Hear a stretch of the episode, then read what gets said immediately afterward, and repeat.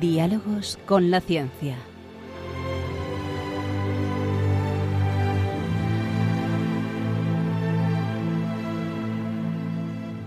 Dirigido por Javier Ángel Ramírez.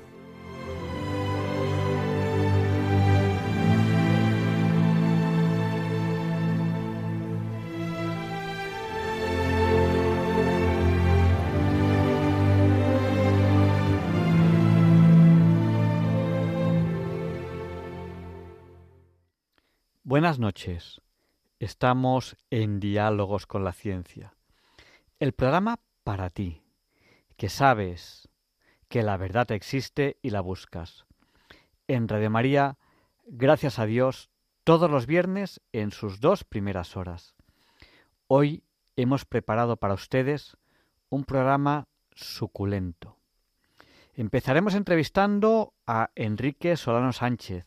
Él es doctor en matemáticas, astrofísico del Centro de Astrobiología INTACESIC, presidente de la Sociedad de Científicos Católicos de España.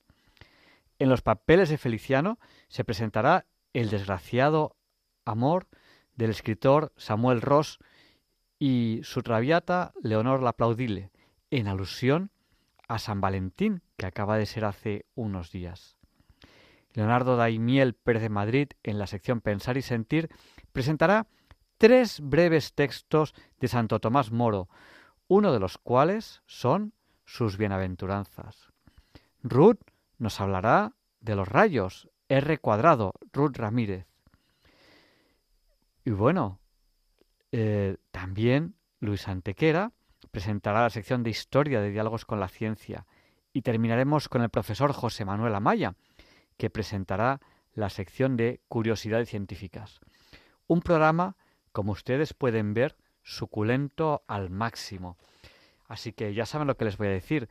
Quédense con nosotros porque pocas cosas podemos asegurarles, pero una con absoluta certeza. No van a encontrar un programa más variado en el dial. Y ya saben que la radio en el siglo XXI no es como en el siglo XX. Ahora pueden interactuar con nosotros en cualquier momento. ¿Cómo? a través del WhatsApp. Nuestro WhatsApp es el del 8, recuerden. 8 por 8 es 64. Nuestro WhatsApp es el 64 9 8 8 8 8 7 1. Sí, son 4 8 y 7 y 1 también es 8. Se lo repito, por si no tienen a mano papel o bolígrafo. 64 9 8 8 8 8 7 1. Y ya hay personas que nos están saludando al WhatsApp. Saludamos a María de Madrid, a Francisco, que nos saluda desde Santander, bienvenido de Vilaseca, Rosario de Sevilla, Carmen y Pepe de Santander.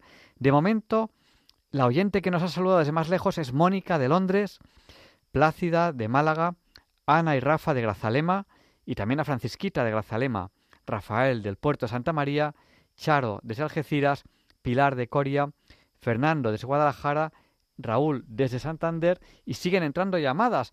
Por ejemplo, alguien nos dice que nos saluda desde Salamanca Estrella. Buenas noches, Estrella. Y seguiremos saludándoles si ustedes lo siguen haciendo. Después de la entrevista, saben que también les daremos acceso a ustedes. ¿Cómo? A través del teléfono. Pero de momento solamente a través del, WhatsApp, porque es lo que podemos ir haciendo durante el directo. Y allá vamos con este programa que sé que les va a encantar. ¿Cómo nos están escuchando ustedes? La mayoría a través de la frecuencia modulada, que quizás es lo más habitual. Hay muchas frecuencias en España. Gracias a Dios, Radio María tiene muy buena cobertura. Pero hay otras personas que nos escuchan, pues a lo mejor en la televisión, en la TDT.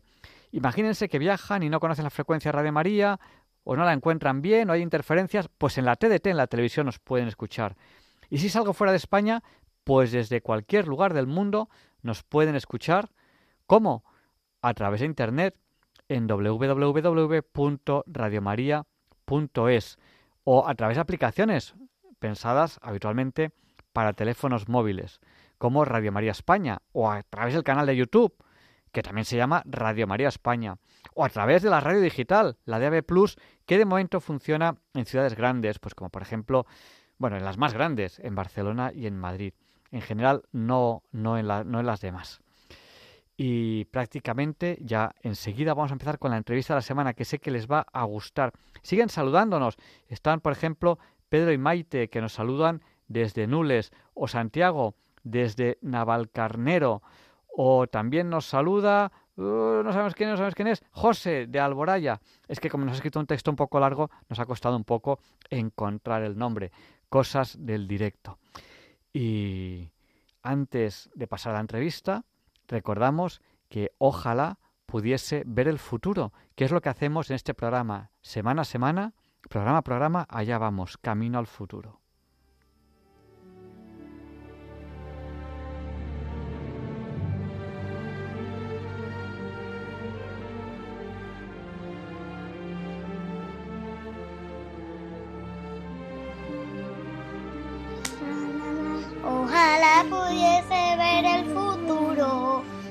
Hermoso que sería el universo, universo, universo.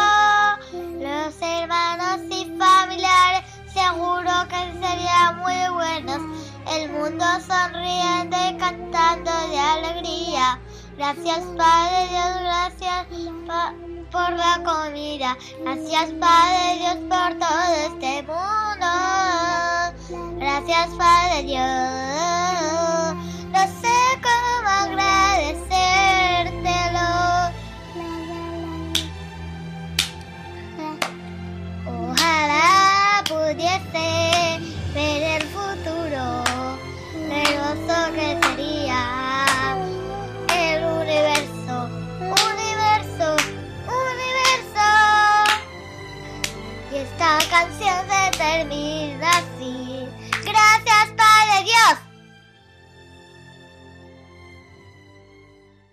¿Cuánto ha cambiado R Cuadrado, que compuso esta canción hace siete años y ahora tiene una sección aquí en Diálogos con la Ciencia, en Radio María? Ya es la hora Bond, las 007. Allá vamos con la entrevista de la semana. Feliz hora Bond a todos.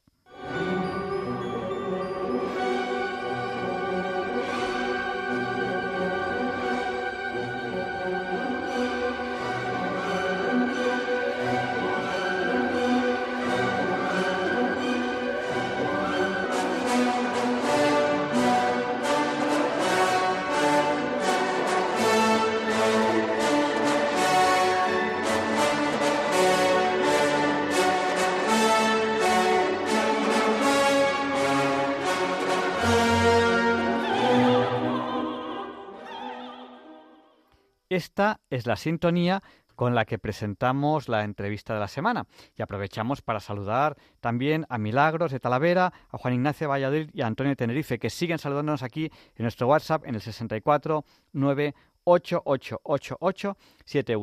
Hoy entrevistamos a Enrique Solano Sánchez. Él es astrofísico del Centro de Astrobiología INTACESIC, presidente de la Sociedad de Científicos Católicos de España doctor en ciencias eh, matemáticas. Eh, bueno, pues allá vamos con esta entrevista. Creo que le tenemos ya aquí al teléfono. Buenas noches, Enrique. ¿Qué tal, Javier Ángel? Bueno, pues tenemos muchísimas cosas de que hablar. No sé por dónde empezar, pero quizá como presidente de la Sociedad de Científicos Católicos de España nos puedas decir un poco de qué va esta sociedad y luego te preguntamos algo sobre eh, ciencia y, fe o catolicismo. Eh, ¿De qué, ¿De qué va esto de la Sociedad de Científicos Católicos de España? Bueno, pues yo te cuento. Bueno, antes de comenzar, decirte que habéis cambiado el segundo apellido, no es Sánchez, sino Márquez. Ah, pues, para, que mi madre, para que mi madre no enfade. Un abrazo muy fuerte a tu madre y lo apuntamos. Márquez, ¿no? Márquez, eso es. Lo corregimos inmediatamente. Sí. Pues eh, nada, eh, comento, la Sociedad de Científicos Católicos en realidad es una iniciativa internacional que surgió en 2016 en Estados Unidos y fue idea de un, de un físico ya retirado, Stephen Ball, que pues eh, la idea surgió con entre él y cinco amigos más, o sea que realmente empezaron muy poquito y esta sociedad ha crecido en muy poco tiempo, ha crecido mucho. De hecho, ahora mismo la Sociedad de Científicos Católicos cuenta con unos 2.000 miembros en más de 50 países. Y hay países en donde el número de miembros pues, es significativamente alto. Por ejemplo, en España. Y es en estos eh, países, primero en España y luego en un segundo país, que es Polonia, donde también se ha hecho algo parecido, que es crear como una sección. Es decir, hay, como ya hay un número de socios eh, pues significativamente alto, lo que se pretende es tener una cierta estructura a nivel nacional para poder realizar una serie de actividades que interese a ese colectivo. Y entonces fue en septiembre del año pasado cuando se formó esta sección española de la Sociedad de Científicos Católicos, con lo cual en España, hemos echado a andar hace solamente unos meses. ¿Qué se pretende en la sociedad? Pues eh, varias cosas, pero para mí yo creo que la principal es hacer que el científico católico no sea invisible. O sea, cuando uno piensa en un científico, pues eh, uno sale a la calle y pregunta si un científico tiene científicos católicos, pues lo más normal es que te, eh, que te digan que no, que la mayoría de los científicos o todos tienen que ser activos. ¿Y eso a qué es debido? Pues es debido pues principalmente a dos factores. Uno, pues porque sí que es verdad que hay una corriente cientifista eh, que está manchando, por así decirlo, en, el mundo de la ciencia, eh, y bueno, pues eh, sí que hay una, cierta tendencia a, mostrar que la ciencia no tiene nada que ver con la religión o que no hay científicos católicos, eh, pero también que ese mensaje al final, ese mensaje erróneo, le ha calado en la sociedad, pues parte de culpa también lo tenemos los científicos católicos, porque no hemos dado decir, oye, que la sociedad también necesita conocer nuestra versión de la historia, que sí que hay científicos católicos ahora muy brillantes y que nos ha habido a lo largo de la historia. Entonces, eh, la sociedad tiene eh, diferentes líneas de trabajo. Desde aquí invito a que aquellos que estén interesados en saber más de la sociedad, pues entren, por ejemplo, en nuestra página web, científicoscatólicos.com, científicos católicos todo junto. Fácil acordarse, científicoscatólicos.com, es muy fácil. Sí, sí, sí. Eso lo elegimos para que no fuera muy complicado. Y bueno, pues ahí podéis, eh, quien esté interesado, puede echar un vistazo a las diferentes líneas de trabajo que, nosotros tenemos, pues eh, eh, desde desarrollo de, biografías de científicos católicos españoles, actividades orientadas a colegios, institutos, parroquias, pastoral universitaria, etcétera, etcétera. yo animo a aquellos que estén interesados en echar un vistazo a, a la página y a mí igualmente que a todos aquellos eh, científicos y por científico eh, entiendo el concepto en su, en, su expresión más amplia, puede ser cualquier persona que haya estudiado eh, una carrera, digamos, de, estudio de las ciencias naturales, como puede ser un médico, como puede ser un ingeniero, que cualquier persona con esas inquietudes y que quiera saber más, pues que se anime incluso a hacerse miembro de la sociedad. Pero vamos, como a, tu pregunta, básicamente lo que para mí el objetivo principal de la sociedad es darle visibilidad, hacer que el científico católico sea visible, que la sociedad vea que existe, que no es y que no es un bicho raro y que no hay un único espécimen en todo el planeta que es el científico católico, sino que es mucho más mucho más normal esta eh, dualidad de ciencia y y eh, tú que eres científico, eh, ¿crees que, cómo ves tú la compatibilidad ciencia y fe? ¿Estamos obligados a elegir o cómo es esto? Pues este es uno de los tópicos que a fuerza de ser repetido al final ha calado en la sociedad, pero sabemos que una mentira, por mucho que se repita, no se convierte en una verdad. Y es que si uno sale a la calle y pregunta, pues eh, probablemente la gran mayoría de los encuestados dirán que la relación entre ciencia y religión católica al final es como dos trenes que van por la misma vía en sentidos opuestos, están eh, destinados al choque. Y este argumento, por ejemplo, es el que, el que sostienen muchos de los ateos que son beligerantes con, la religión católica, y lo sostienen porque ellos eh, piensan, bueno, pues el tren de la ciencia afortunadamente avanza cada vez más, con lo cual el tren de la religión va a estar siempre en el proceso hasta que eventualmente en un momento dado la religión pueda desaparecer. Y, ese es el argumento que, ellos tienen, pero es que eh, esto no es así. O sea, la, relación entre ciencia y religión católica no se puede ver como un choque de trenes. Es justamente todo lo contrario. Eh, no solamente diría que, se, eh, que, son compatibles, es decir, que pueden coexistir, que es verdad, sino que incluso suman, la, ciencia y la fe no restan, sino que suman. Eso serían dos trenes tirando en la misma dirección, en el mismo sentido, por la misma vía. Porque al final, lo que te permite la ciencia es eh, conocer una determinada parte de la realidad y lo que te permite la religión católica es conocer otra parte de esa realidad. Por lo tanto, la idea es que, la idea a transmitir es que la, idea, la, ciencia y la religión no están ni mucho menos en conflicto, sino todo lo contrario, se complementan perfectamente y si sumamos una a la otra, lo que tenemos es una visión y un conocimiento mucho mejor, mucho más preciso de la realidad. Quizás eh, cuando, cuando planteamos eh, cómo entrábamos a presentar el programa y dijimos diálogos con la ciencia para ti, que sabes que la verdad existe y la buscas, quizás un poco es esa idea, ¿no? Buscar la verdad eh, en, el, en, el, digamos, en la ciencia y también la verdad en la fe y también la verdad en la filosofía y, todas las verdades, ¿no? Que al final la verdad eh, puede tener distintos puntos de vista, pero es la que es, la, realidad. Nos cueste más o nos cueste menos descubrirla, ¿no? Teorías científicas que luego han caído y bueno, pues la, realidad es un poco más compleja, ¿no? Al final eh, estamos en el mismo camino, todos, todos buscando, buscando lo, mismo, creo yo, no, no, sé. Sí, exactamente. Eh, San Juan Pablo II ya lo decía, que la verdad con mayúscula o la verdad con minúscula no puede contradecir a la verdad con mayúscula. Y es un poco lo que, lo que estabas comentando. La verdad es única y caminos para llegar a ella hay distintos. Si hay en un, en un momento dado eh, hay un supuesto conflicto entre lo que me dice un camino y lo que me dice otro, es que probablemente uno de esos caminos eh, esté equivocado. Y para saber dónde está esa equivocación, lo más fácil es tener un diálogo entre ciencia, y filosofía en este caso. Y bueno, em, también hay o un mito o una realidad sobre que la Iglesia, que es muy mala, eh, se ha opuesto al estudio científico a lo largo de la historia, al estudio de la naturaleza, y que lo ha intentado impedir o reprimir. ¿Tiene eso algo de base? Pues la gente también es otro de los tópicos que, uno se encuentra nuevamente y el ejemplo que siempre suele poner es Galileo, el caso Galileo es el que siempre sale. Pero yo siempre pregunto, bueno, dime otro. Entonces ahí la gente como que ya tiene más problemas para encontrar un segundo ejemplo. Y esto es significativo, porque si es verdad que eh, hubo cierta tensión en el caso Galileo, la relación entre ciencia y eh, religión católica es de siglos.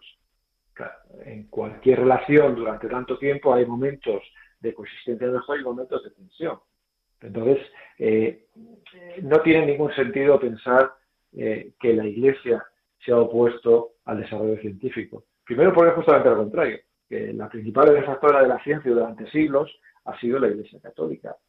Y segundo, porque eh, eh, lo que la Iglesia, ya incluso desde la, de la, tradición, la tradición judía, lo podemos encontrar en el libro de sabiduría, lo que se ha pretendido es que a través de la creación usar la creación como una forma de entender mejor las características del creador. Igual que cuando uno mira una pintura puede inferir ciertas propiedades, características del autor de la pintura, pues eh, ya en, toda la tradición judeocristiana se ha visto la creación, la naturaleza, como una forma de entender, de entender a Dios. Eso está presente, como digo, en el libro de la sabiduría, en la carta de San Pablo los Romanos, San Agustín nos habla en el libro de la naturaleza, eh, etcétera, etcétera. Las universidades es una, es una invención de la Iglesia, nace en el seno de, la Iglesia Católica.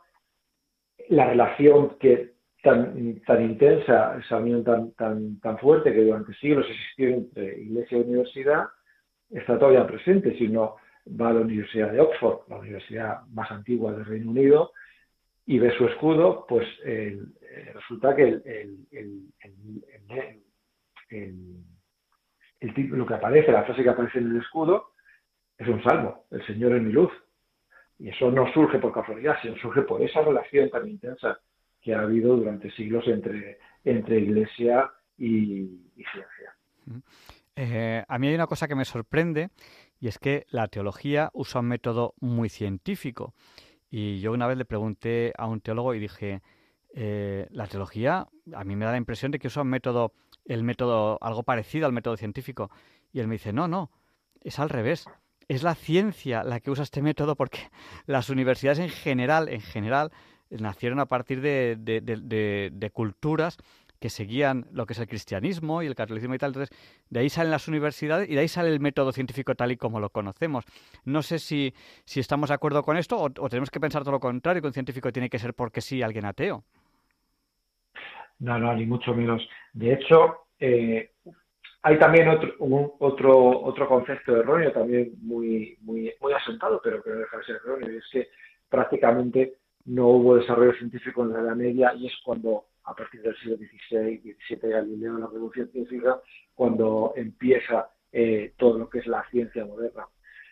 Quien haya hecho un poco de ciencia sabe que las cosas no funcionan así. El propio Newton decía que su trabajo estaba, estaba a un brote gigante, es decir, cualquier trabajo científico se basa en cosas que se han hecho antes.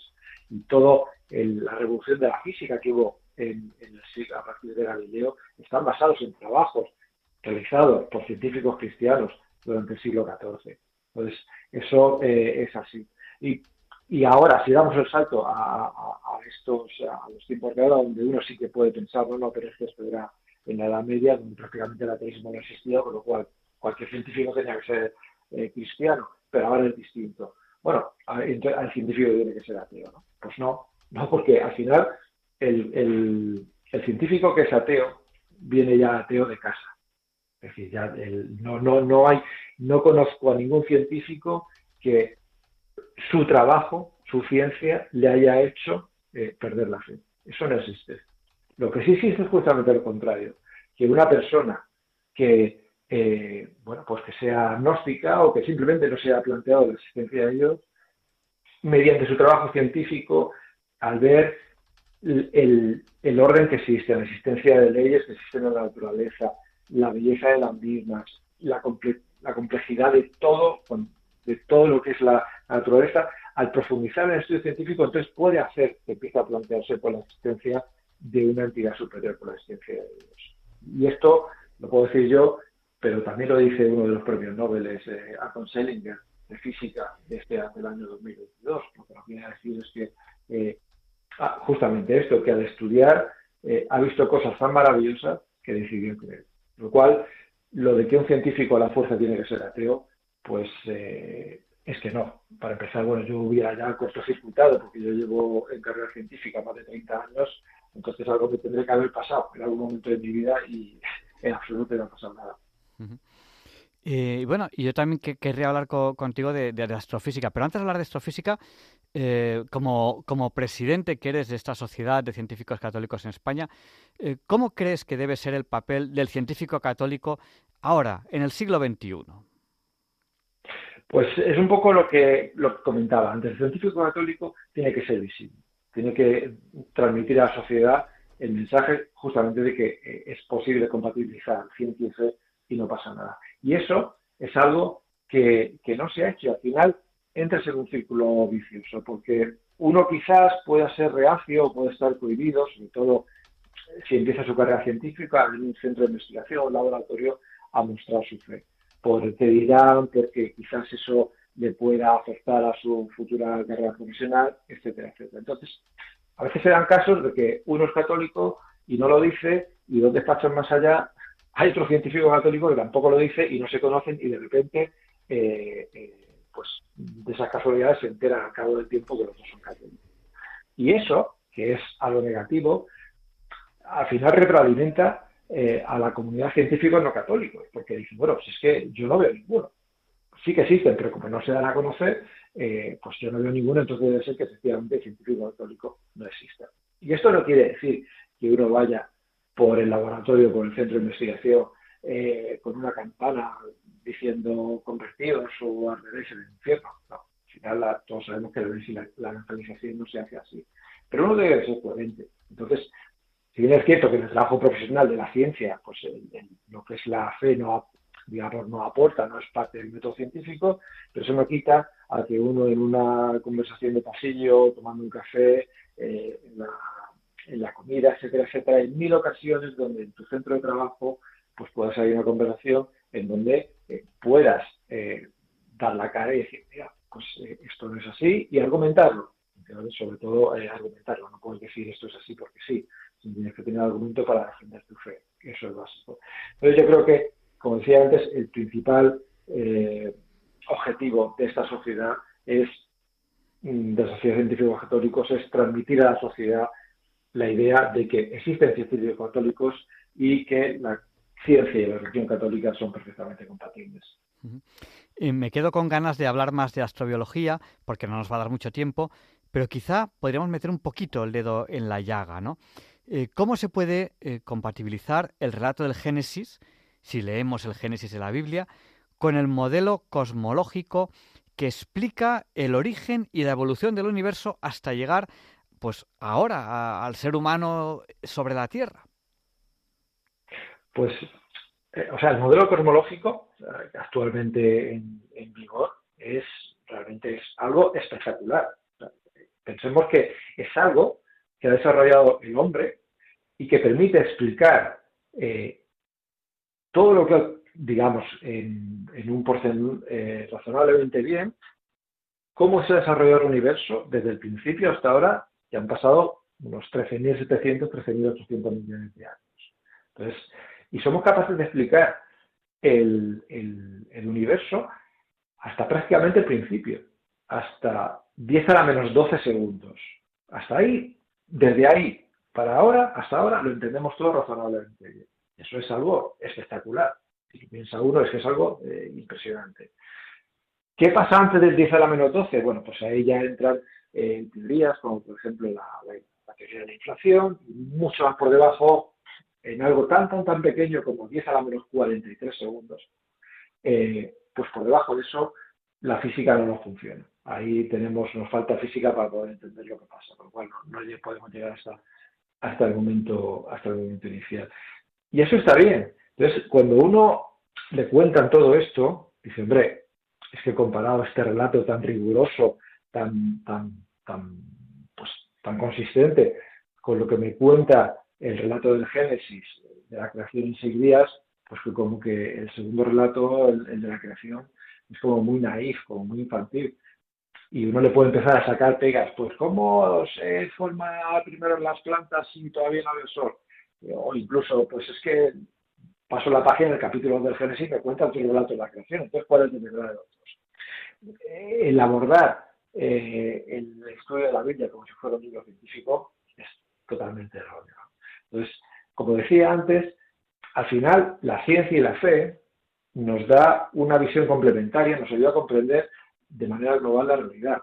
Entonces, el modelo cosmológico nos da respuesta a las preguntas de cómo son las cosas, pero la Biblia el Génesis, el relato del Génesis en este caso, nos da respuesta a otras preguntas que la ciencia nunca va a poder capaz de, no, nunca va a ser capaz de responder. Por ejemplo, ¿quién creó? Pues el Génesis 1, capítulo, eh, Génesis capítulo 1, versículo 1, le dicen, Dios creó, en el principio Dios creó. Ya sabemos quién fue. ¿Y por qué creó? Pues creó por amor. ¿Y el papel del hombre en la creación? Pues es el, hombre tiene una divinidad infinita porque está hecho imagen y semejanza de Dios. Es decir, todas esas preguntas las conocemos, las respuestas a esas preguntas las conocemos a través del relato del Génesis. Y la ciencia nunca va a poder explicar eso. Entonces, es, el relato del Génesis y el, modelo cosmológico, o lo que nos dice la ciencia sobre el universo, son perfectamente compatibles, porque, cada, como digo, cada uno de ellos nos da respuesta a una serie de preguntas. Em, hay, una, hay una ecuación que es la ecuación de... Bueno, antes, antes de hablar de esa ecuación, quizás debería decir que a mí me encanta la ciencia ficción y yo estaría deseoso de, encontrar eh, vida inteligente extraterrestre, pero la ciencia me da un poco un jarro de, agua fría porque existe la, ecuación de Drake que, bueno, quizá, que quizás es la más sencilla, tiene que haber muchísimas otras que, que conocerás, que yo a lo mejor no conozco, que habla de la probabilidad de encontrar vida extraterrestre y la verdad es que es baja y, que esa vida extraterrestre sea inteligente es aún más baja y de que podamos comunicar con ella es aún más baja, ¿no? En, forma de que eh, los astrobiólogos, yo no lo sé porque tú eres astrobiólogo, yo, yo no, pero me da la impresión de que ya encontrar por ahí algo que sea parecido a unas bacterias sería un gran éxito. Pero, pero no es imposible. Quizás sea muy difícil, pero no es imposible que algún día eh, encontremos vida extraterrestre inteligente. Eh, otro día tenemos que hablar de esto, tenemos que hablar un día de astrobiología porque es un tema interesantísimo y, yo he hecho aquí un, como un súper resumen sin ser yo astrobiólogo, no sé, a lo mejor quieres comentarnos algo. Pero si eso ocurriese, si mañana eh, nos encontramos vida inteligente extraterrestre, em, ¿qué, hacemos los católicos? Eh, ¿Nos quedamos igual? ¿Tenemos que replantearnos algo? ¿Eso afecta a nuestra teología? ¿Cómo lo ves? Sí, pues como tú ya has dicho, el, que exista vida inteligente extraterrestre ya de por sí es bastante complicado, porque sí que es verdad que la vida surgió rápido en la Tierra, que los componentes básicos de la vida existen en todo el universo, pero necesitas tener un entorno apropiado, amigable durante muchos millones de años para que esa vida eh, primigenia dé lugar a vida más compleja. Luego hay saltos que sabemos que han ocurrido en la evolución de la Tierra, como el paso de, las procariotas a los eucariotas, eh, células mucho más complejas, que es fundamental para la evolución y que solo ocurrió una vez en, la historia de, la Tierra. Y por supuesto luego ya el paso de la, de la hominización y, humanización, con la conciencia, como el hombre, eh, como el, ser humano surge, como es consciente de, su propio ser, etcétera, etcétera, son como muchos saltos en el vacío muy complejos. Y luego, como bien has dicho, el problema de la comunicación. Eh, estamos limitados por la velocidad de la luz. Eh, sabemos que no hay ninguna estrella cercana con planetas habitables, con lo cual el establecer contacto con esos hipotéticos seres inteligentes que podrían existir en alguna estrella de nuestra galaxia, pues sería muy, muy complicado. Pero bueno, hagamos el esfuerzo y pensemos que eh, mientras estamos nosotros hablando aquí, pues eh, llegan eh, estos seres inteligentes extraterrestres a saludarnos. ¿Qué hacemos? Bueno, pues el que existan esos seres y se pongan en contacto con nosotros no afecta un ápice a nuestra, a nuestra teología, a la religión católica. ¿Por qué? Bueno, pues porque digamos que, por ejemplo, el amor de Dios sabemos que es infinito. Entonces, el que haya, nosotros no somos quienes para, para poner eh, trabas o límites a la capacidad creadora de Dios. No le vamos a decir a Dios, no, nos creas a nosotros y no crees nada más. Eso es una visión antropocéntrica que siempre hemos tenido de que la Tierra es el centro del universo, luego eso es el centro del universo, y no es así. ¿Qué pasa si ocurre? Bueno, pues no pasa nada. Al final es como, eh, es la misma, casi la misma pregunta que se planteaban los judíos eh, con el resto de pueblos paganos, con los gentiles que los rodeaban. Es decir, bueno, ¿cuál será la relación de Dios con, esos pueblos que no son el pueblo elegido, por así decirlo? ¿no? Eh, bueno, al final la respuesta es, pues es que el amor de Dios es infinito. Y, eso es lo que a mí me importa. Yo sé que eh, Dios encarnó en la tierra y dio hasta la última gota de su sangre para que yo personalmente me salvara, no para que se salvara toda la humanidad, sino que si yo solamente si hubiera sido el único habitante de la Tierra, hubiera hecho exactamente lo mismo porque me salvara yo. Y me dice, pues, cuál es el camino que tengo que seguir para llegar a la salvación. Eso es lo que a mí me importa. O sea, que el resto de seres eh, tengan otros caminos de salvación, estén en armonía con Dios o lo que sea, si es que existen. Como digo, estamos solamente estamos elucubrando. Pero si fuera así, a mí no me afecta para nada en lo que realmente me interesa, que es salvarme es, es, curioso porque la respuesta que me acabas de dar, a mí personalmente, eh, que a mí me encanta la ciencia ficción, me abre una posibilidad. Porque, claro, yo, eh, a mí que me gusta, que me gusta ese tema, y un, día tenemos que hablar, y un día, un día tenemos que hacer una, entrevista sobre, sobre astrobiología. Pues claro, la ecuación de Drake me dejaba un poco, un poco, un poco así como diciendo, ojo, ¿y ahora qué hago yo con, mi espada láser? ¿no? entonces, pues, eh, sin embargo, es curioso que, la esperanza de, encontrar esa vida extraterrestre va a través de Dios, ¿no? Si Dios fue generoso con nosotros, como lo ha sido, como todo parece indicar que lo ha sido, eh, pues, pues ¿por qué no va a serlo en, en otros lugares también, ¿no?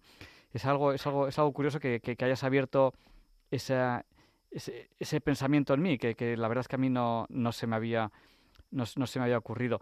Porque claro, yo me planteaba otra cuestión, es que tenemos tanto de qué hablar que se nos va a acabar el tiempo, así que vamos a abrir el micrófono a los oyentes, porque claro, hay, hay otro tema que también es interesantísimo, ¿no? Ahora, ahora, el planeta Tierra es mucho, muchísimo, muchísimo más amigable a, la vida que lo era cuando se creó la primera célula viva, que más o menos, más o menos podemos datar cuando, cuando fue. Y sin embargo, ahora no se crea vida. La vida se transmite de una célula a otra. No hay una célula que, que, nazca de algo muerto. Y eso tuvo que ocurrir en algún momento, y no sabemos cómo. Es algo, es algo curiosísimo. Sí, sí, sí. la aparición de la vida como digo, fueron unos pocos eh, cientos de millones de años después de que la Tierra se formara. Y como bien has dicho, el, entorno de la Tierra en esos momentos era mucho más hostil de lo que es ahora. Pero la vida es que es muy cabezona. O sea, lo hemos, eh, hemos hace ya unos años que se conocen unos eh, seres que se llaman extremófilos, y se llama extremófilos justamente por eso, porque se han encontrado en condiciones muy extremas, donde hay unas presiones, unas temperaturas, en unas situaciones donde uno nunca podría pensar que la vida pueda existir.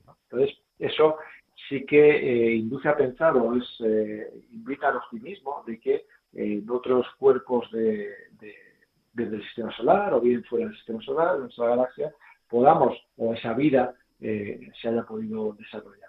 Pero claro, lo que decía antes, el salto a la vida ya pluricelular o vida más compleja, ya eso es eh, mucho más complicado. Pues yo creo que vamos a abrir el micrófono a los oyentes, pero tenemos muy poquito tiempo para llamadas, así que si quieren llamar, háganlo pronto. Nuestro número de teléfono es el 91 005 94 19. Se lo repetimos por si no tenían a mano papel o bolígrafo. 91 005 94 19. No tarden en llamarnos si quieren llamarnos. Les recuerdo que hoy estamos entrevistando a Enrique Solano Márquez, él es astrofísico del Centro de Astrobiología INTACESIC, presidente de la Sociedad de Científicos Católicos de España. Damos paso como primera llamada a Bienvenido que nos llama desde Vilaseca. Le vamos a pedir mucha brevedad porque tenemos ya tres llamadas. Buenas noches, bienvenido. Buenas noches, intentaré ser breve. Buenas noches a Radio María, a Diálogos con la Ciencia y sus oyentes quería hacer una pregunta y unos comentarios. La pregunta es si, si la materia, todo tipo de materia tiene su una energía o no, o, y, esa es la pregunta si tiene energía o no la materia, toda la materia. Vale, perfecto, bienvenido. Pues te, respondemos luego si acaso... Que, diga un comentario solo. Sí, sí, perfecto. que, que, más allá de la materia eh, creo que está Dios, más allá de la materia. Luego, eh, eh, Dios, leí en un libro que perdí. Tenemos muy poquito tiempo, bienvenido. Perdona, perdona, en un libro que leí que Dios creó el universo de un sueño suyo. Y luego, esto que has dicho tú de los ovnis, que, que antiguamente en cuadros de pintores famosos salen platillos volantes y que los levantamientos de piedras de los, los tolmes, los tótem y todo eso, eh, antiguamente había herramientas más precisas que hoy en día para hacer las pirámides. Y ya está. Pues muchas gracias, bienvenido. Eh, luego, luego, si acaso comentamos algo, damos paso a dos o tres llamadas y luego comentamos alguna, alguna cosilla. Buenas noches, ¿con quién hablamos? Se le oye muy flojito. José Londoño de Cuenca. Buenas noches, díganos, el micrófono es suyo. Gracias, muy amable. Bueno, que eh, eh, eh, quería preguntarle algo al señor Enrique, que es, bueno, yo estoy muy de acuerdo con toda la parte de científica y yo católico y cristiano hasta ojalá el fin de mi vida. lo que quería preguntar es cuál es el objetivo de buscar vida o vida inteligente o vida en otros planetas cuando aquí mismamente pues estamos ya lo ya lo has visto mismo tú que estamos acabando con la vida, con que se que se niega la vida, que que hay que hay tantas cosas contra contra la vida, contra los nacimientos de los niños, contra los ancianos y en fin y, contra el mismo desarrollo de la vida del hombre. Bueno, muchas gracias y felicitaciones por el programa. Pues muchas gracias. Le respondemos, hemos pasado una llamada más y ya respondemos a las, a, las tres llamadas que estamos dando paso de momento. Antonia, de Córdoba, buenas noches, el micrófono es suyo. Hola, buenas noches. Muchísimas gracias por el programa.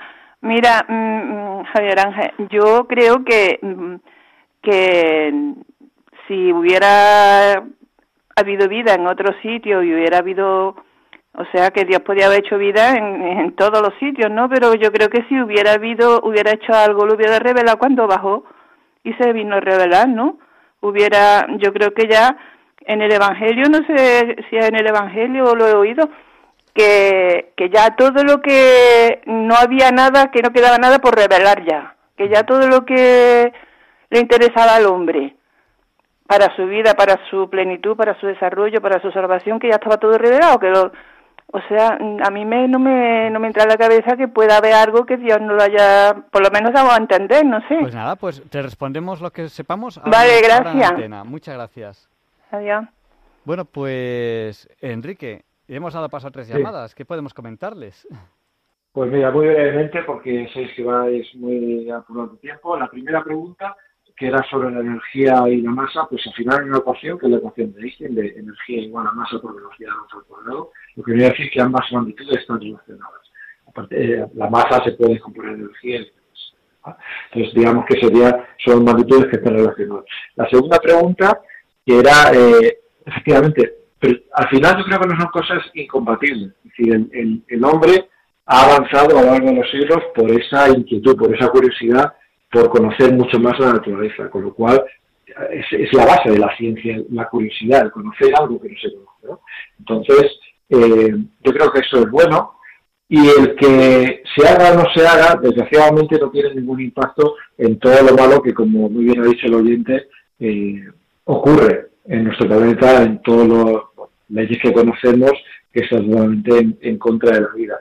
Pero digamos que existiera o no existiera la ciencia, si hiciera o no se hiciera esa investigación, en este caso de eh, conocimiento mm, eh, de otros planetas, si hiciera o no se hiciera eso, como digo, no afectaría para nada, no implicaría, no tendría ninguna influencia en eh, estas leyes que, por desgracia, cada vez son más comunes en cada vez un mayor número de, planetas, de, perdón, de países. Y en relación a la tercera pregunta, Efectivamente, es cierto que eh, la revelación está completa. Eso lo dice el Concilio Vaticano II, con lo cual a mí no me va a llegar ahora un extraterrestre y me va a decir algo que no sepa para salvarme. Y efectivamente otros argumentos que se dicen, no, es que quizás los extraterrestres no existan porque la Biblia no se menciona para nada. Ya, pero volvemos a lo mismo, la Biblia no es un libro científico, no es un tratado de astronomía, un tratado de astrología o de otras civilizaciones, no. La Biblia es el manual de instrucciones que Dios nos ha dado para alcanzar nosotros nuestra salvación. Y para en ese manual de instrucciones eh, no aparecen los extraterrestres porque esos hipotéticos seres inteligentes extraterrestres eh, a mí no me afectan para nada su existencia o no existencia para yo salvarme. Quizá al final lo que, lo que uno, eh, lo que el mensaje fundamental que nos transmite la Biblia, en particular el Nuevo Testamento. Pues muchísimas gracias. Hoy hemos entrevistado a Enrique Solano Márquez, astrofísico del Centro de Astrobiología INTACESIC, presidente de la Sociedad de Científicos Católicos de España. Y una última pregunta que quiero hacerle es, en tu caso eres católico, ¿ser católico te hace mejor científico? ¿Igual? ¿Peor? Bueno, en realidad, ser católico lo que me hace ser mejor persona, o por lo menos eso es lo que intento. Eh, sí que es cierto que la fe, ya lo decía Georges Lemaitre, que era un, el sacerdote, un sacerdote belga que fue el que eh, introdujo el concepto del Big Bang, de, este, de gran explosión, pues esta idea astrofísica la fue originaria de un sacerdote católico y decía que, bueno, eh, digamos que la fe no, uno no la utiliza en su día a día para hacer la investigación, pero, como decía, es algo mucho más grande, es decir, es como, te afecta toda tu vida, es como saber, eh, estar viendo la película y saber cuál es el final. O sea, digamos, las, las inquietudes que puedas tener en la película, las inquietudes que puedes tener en tu vida, tú ya sabes el final.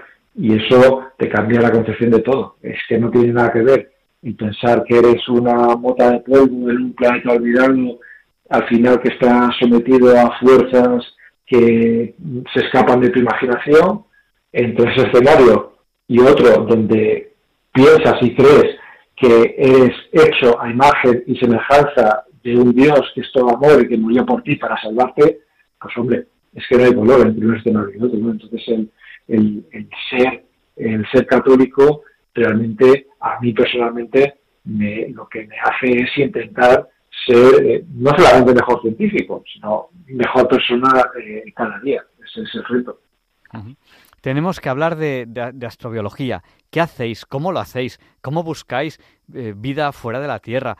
¿Qué buscáis? ¿Se está buscando un señor con patas o se está buscando una bacteria? Todo eso es interesantísimo y un día tenemos que, que hablar de ello. Muchísimas gracias por habernos dedicado su tiempo esta noche y ya le dejamos ir a dormir. Muchas gracias. Don Enrique Solano Márquez, astrofísico del Centro de Astrobiología INTACESIC, presidente de la Sociedad de Científicos Católicos España. Repítanos una vez más la página web, que yo personalmente sí quiero entrar. Y a lo mejor, hasta, si puedo asociarme, a lo mejor hasta me asocio. Yo no soy 100% pues científico, yo soy profesor en la universidad, algo, algo de científico tengo, pero, pero si puedo me asociaré. Pues es muy sencillo, científicoscatólicos.com, científicos católicos todos juntos. Tenéis muchas cosas que contarnos. Ahora cuando colguemos el teléfono os invitaré a ver si os animáis a hacer una sección porque tenéis mucho, mucho que contarnos aquí en Diálogos con la Ciencia en Radio María. Fenomenal. Un abrazo muy fuerte. Muchas gracias y buenas noches. Un placer, buenas noches. Y a continuación, Feliciano nos presenta sus papeles, los papeles de Feliciano.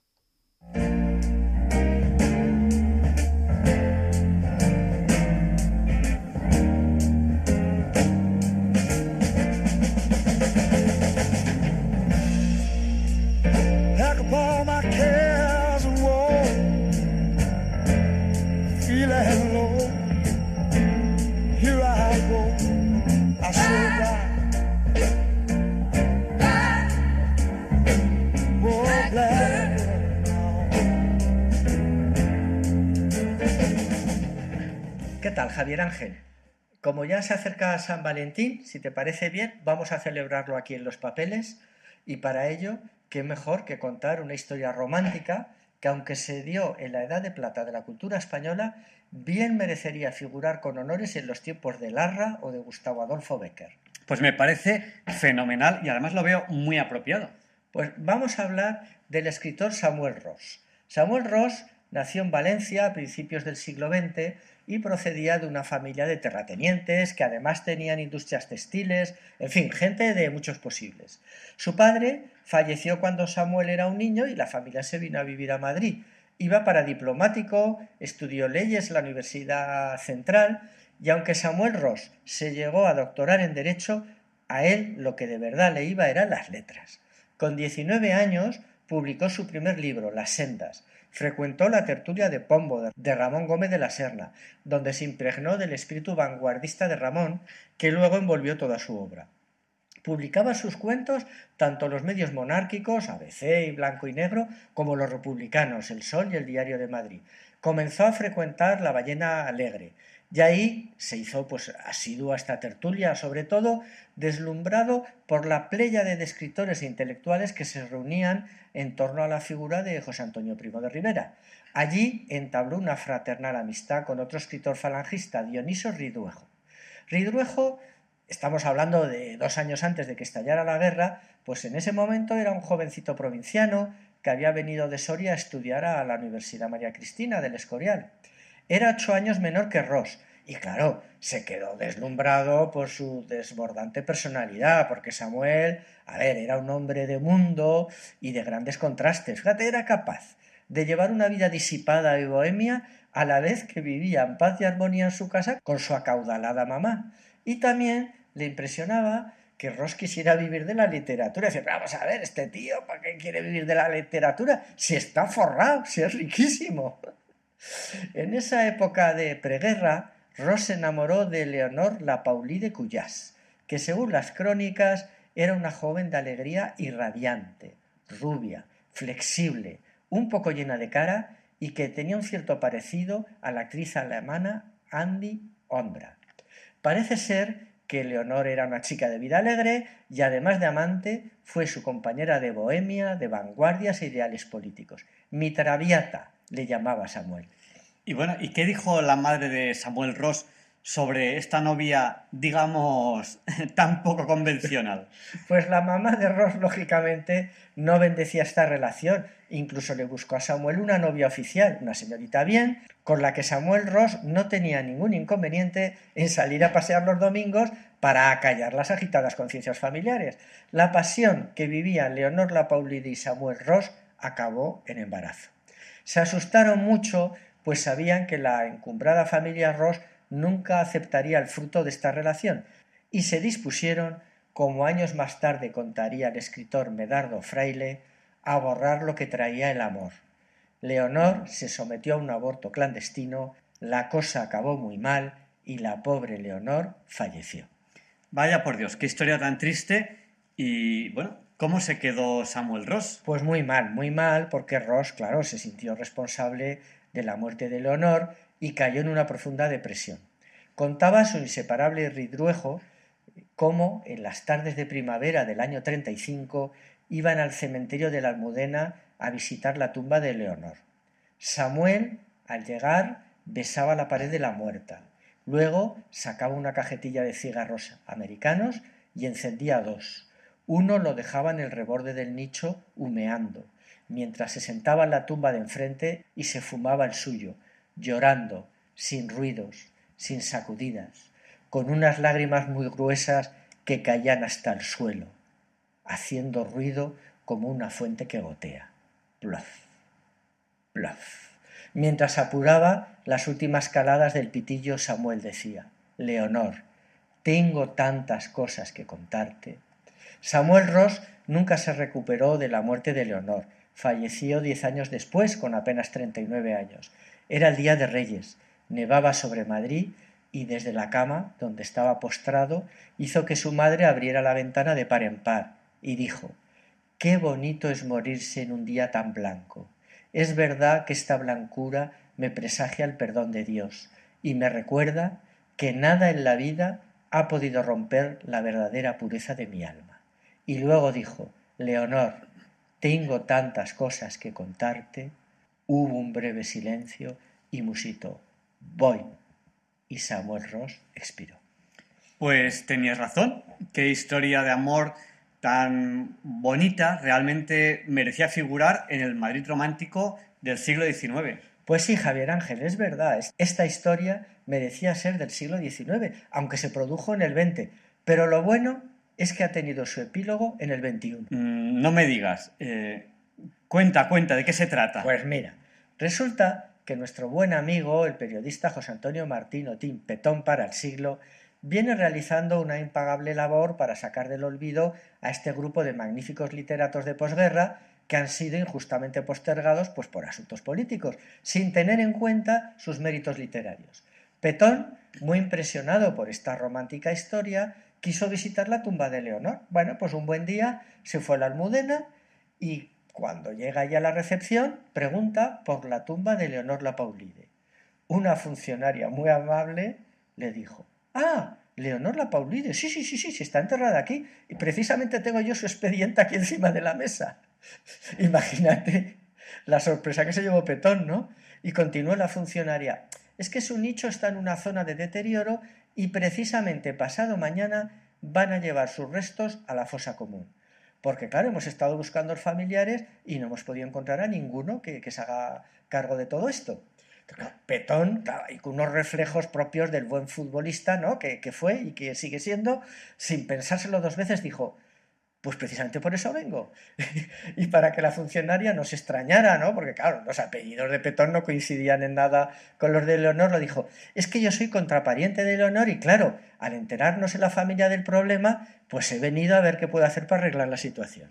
Pues sí que estuvo listo este Petón y qué rápido. Pues sí, sí, sí, estuvo genial. Entonces, claro, la funcionaria dijo, nada, nada, nada, no se preocupe de nada. Ya estando usted aquí, todo arreglado, firme aquí, aquí y ya le llamarán. Y efectivamente, a los cinco días lo llamaron y delante de Petón, en un día gris y de llovizna, trasladaron a Leonor desde su deteriorado nicho a un columbario. Petón le puso una sencilla lápida que dice Leonor la Paulide, 2 de abril de 1935, y debajo, en letras grandes, puso Leonor, tengo tantas cosas que contarte, Qué maravilloso epílogo. Me dejas casi con la, con la voz entrecortada. Pero Feliciano, si dices que Samuel falleció 10 años después que Leonor, y sabiendo que era un calavera, mm, cuéntanos cómo llevó Samuel su viudedad.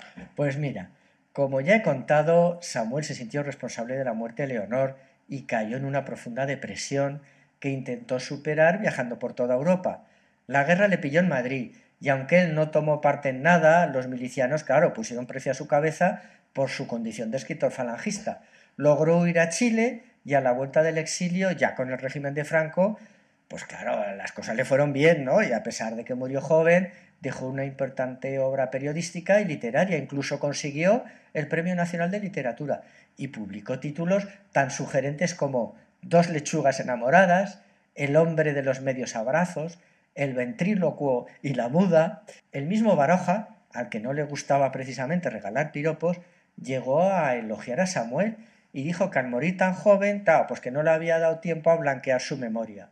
Pero, como bien sospechas Javier Ángel, la cabra siempre tira al monte. Y Samuel Ross conoció a una actriz muy guapa, Maripaz Molinero, con la que mantuvo una relación estable pero clandestina, pues la actriz estaba felizmente casada con el actor Luis Porredón.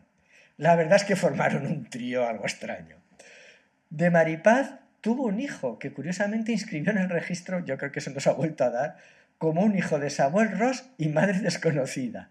Bueno, pues aquí no acaba la cosa, ¿eh? Porque claro, en aquellos tiempos las compañías de teatro hacían giras larguísimas, incluso iban por toda Hispanoamérica. Bueno, pues en una de estas interminables giras de Maripaz y su esposo, Samuel Ross se sintió solo y sedujo a una inocente jovencita, hermana de un amigo suyo. Claro, a la vuelta de Maripaz de la gira, la chica se enteró de todo el lío, se sintió muy engañada en este punto y se suicidó. Bueno, bueno. Entonces, vamos a dejar esto aquí porque eh, estas historias mm, son muy románticas, pero como sigamos así, no sé cómo vamos a acabar. Gracias, Pues la verdad es que tienes toda la razón. Vamos a dejar esto aquí. Y sobre todo, Javier, recuerda que tienes que cuidarte mucho, que ya sabes que tú eres necesario y que los demás somos contingentes.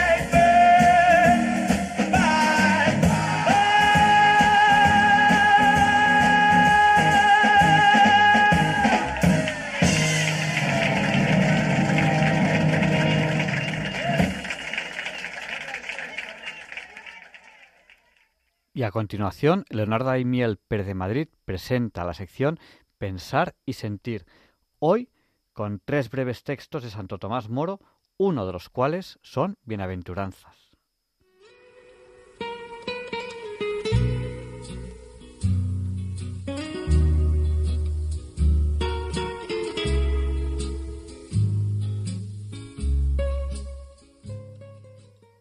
Buenas noches, queridos oyentes de Radio María. Soy Leonardo Daimiel y celebro estar de nuevo con ustedes. Hace cinco siglos y medio nació en Londres quien llegó a ser un gran político y humanista, con el nombre de Tomás Moro.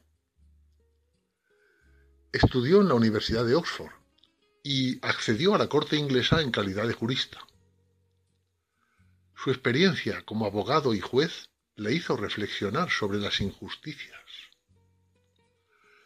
a la edad de 27 años ya era miembro del Parlamento, donde se hizo notar por su valentía en contra de la tiranía. Escribió varias obras, siendo la más relevante la que tituló Utopía, en la que critica el orden político, social y religioso imperante, contraponiéndolo a una imaginaria comunidad perfecta, caracterizada por la igualdad social, la fe religiosa, la tolerancia y el imperio de la ley. Tomás Moro fue prudente y moderado en cuanto a la posibilidad de llevar sus ideas a la práctica. El rey Enrique VIII, atraído por su valía intelectual, le promovió a cargos de importancia cada vez mayor. Embajador en los Países Bajos, miembro del Consejo Privado, portavoz de la Cámara de los Comunes y Lord Canciller desde 1529, siendo el primer laico que ocupó este puesto político. Ayudó al rey a conservar la unidad de la Iglesia de Inglaterra, que todavía era católica, rechazando las doctrinas de Lutero, e intentó, mientras pudo, mantener la paz exterior. Pero cuando Enrique VIII quiso anular su matrimonio con Catalina de Aragón, rompió la unidad de la Iglesia para formar el anglicanismo bajo su autoridad, enemistándose con el Papa, apropiándose de los bienes de los monasterios y exigiendo al clero inglés un sometimiento total a su autoridad, lo cual ocurrió en 1532. Tomás Moro se distanció de él, movido por su conciencia, y dimitió de sus cargos políticos. Estaba dispuesto a obedecer al rey dentro de su autoridad civil, pero no aceptaba su usurpación de la autoridad sobre la Iglesia. Y tras negarse a reconocer como legítimo el nuevo matrimonio de Enrique VIII con Ana Bolena, fue encerrado en la Torre de Londres y decapitado en 1534. La Iglesia Católica lo canonizó solo un año después de su muerte. Hoy les voy a leer en Pensar y Sentir tres breves textos escritos por Santo Tomás Moro, extraídos de su obra titulada El gusto de vivir. El primero es una oración llena de vitalidad y buen humor. Dame, Señor, una buena digestión y, naturalmente, algo que digerir. Dame la salud del cuerpo y el buen humor necesario para mantenerla. Dame un alma sana, Señor, que tenga siempre ante los ojos lo que es bueno, de modo que ante el pecado no me escandalice sino que sepa encontrar el modo de remediarlo. Dame un alma que no conozca el aburrimiento, los ronroneos, los suspiros ni los lamentos. Y no permitas que tome demasiado en serio esa cosa entrometida que se llama yo. Dame, Señor, el sentido del humor para que sepa sacar un poco de alegría a la vida y pueda compartirla con los demás. El segundo es otra oración, más corta aún, que seguramente habrán leído u oído más de una vez. Sirva esto como pequeña muestra de la sabiduría de Santo Tomás Moro. Señor, concédeme serenidad para aceptar las cosas que no puedo cambiar, valor para cambiar las cosas que sí puedo modificar y sabiduría para conocer la diferencia entre unas y otras. Y el último texto que les voy a leer hoy, escrito por Santo Tomás Moro, está inspirado en las bienaventuranzas que proclamó Jesucristo en el llamado Sermón de la Montaña. Aquí son algunas más, doce, en vez de las ocho que proclama el Evangelio. Dice así, Bienaventurados los que saben reírse de sí mismos, porque tendrán diversión para rato. Bienaventurados los que saben distinguir una montaña de una piedra, porque se evitarán muchos inconvenientes. Bienaventurados los que saben descansar y dormir sin buscarse excusas, porque llegarán a ser sabios. Bienaventurados los que saben escuchar y callar, porque así aprenderán cosas nuevas. Bienaventurados los que son suficientemente inteligentes como para no tomarse muy en serio, porque serán apreciados por quienes les rodean. Bienaventurados los que están atentos a las necesidades de los demás sin sentirse indispensables porque serán fuentes de alegría. Bienaventurados los que saben mirar sabiamente a las cosas pequeñas y tranquilamente a las importantes, porque llegarán lejos en la vida. Bienaventurados los que saben apreciar una sonrisa y olvidar un desaire, porque su camino está lleno de luz. Bienaventurados los que saben interpretar benévolamente a los demás, aun en contra de las apariencias. Serán tomados por ingenuos, pero este es el precio de la caridad. Bienaventurados los que piensan antes de actuar y rezan antes de pensar, porque evitarán hacer muchas tonterías. Bienaventurados si sabéis callar y sonreír cuando os cortan la palabra, os contradicen u os pisan, porque el Evangelio comienza a penetrar en vuestro corazón. Finalmente, bienaventurados los que saben reconocer a Dios en las demás personas, porque habrán encontrado la verdadera luz y la auténtica sabiduría.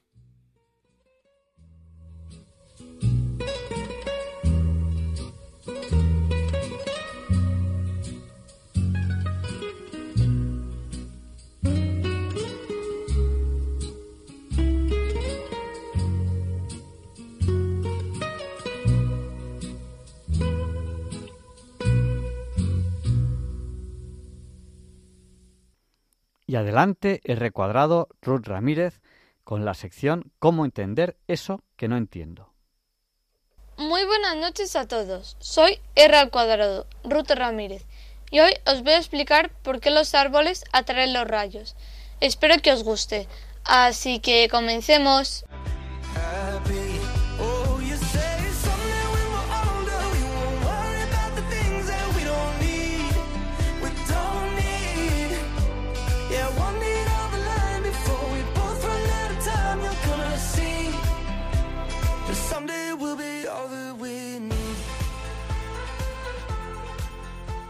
Para empezar, hay que saber que los rayos influyen de forma decisiva en la dinámica y estructuras de los ecosistemas tropicales. Los rayos, en mi opinión, son preciosos. A mucha gente le gustan, pero a otra gente les da miedo. Un rayo es una descarga eléctrica producida por la acumulación de electricidad estática en la atmósfera. De esta forma, la carga positiva se acumula en las nubes y atrae la carga negativa de la superficie terrestre. Según los estudios hechos en la Tierra, caen unos 44 rayos por segundo y pueden llegar a los mil millones de vatios. Una barbaridad. Aunque parezca raro, los rayos también tienen su horario, por así decirlo. Hasta los científicos han llegado a dibujar un mapa global con la incidencia de los rayos. Gracias a estos datos sabemos dónde caen más rayos en nuestro planeta. Por ejemplo, en España los datos de mayor descarga se registran en los Pirineos y el sistema ibérico. Ahora bien, ¿por qué caen en los árboles? Cuando se analizan los rayos, no es solo el momento del rayo, sino también del año. Con esto han comprobado que en verano hay más rayos en el hemisferio norte que en el sur y que los rayos invernales tienen mayor potencia.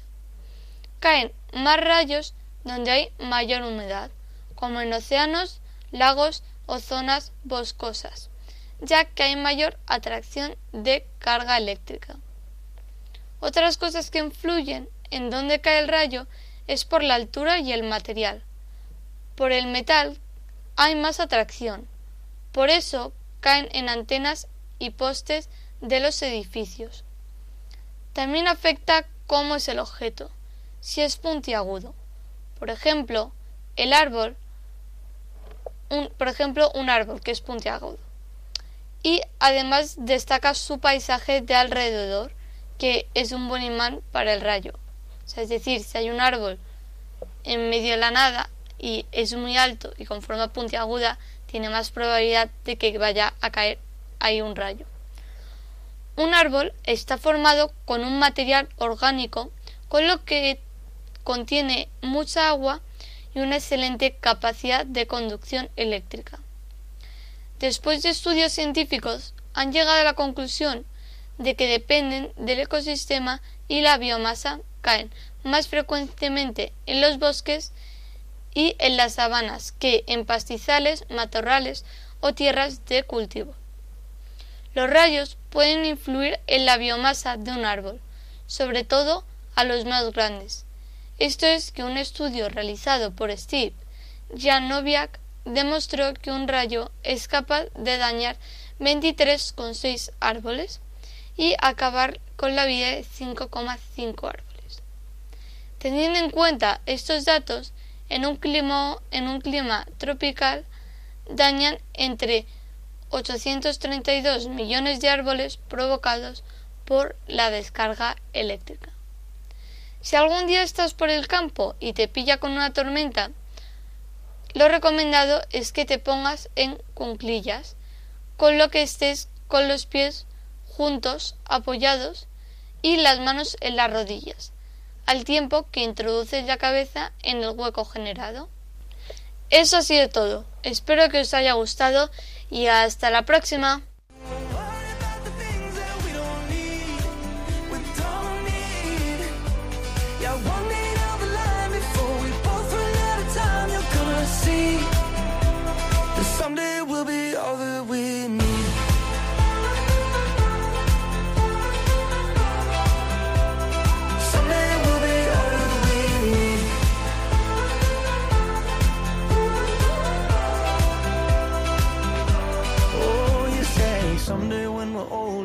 Be like we're gold, yeah, won't we?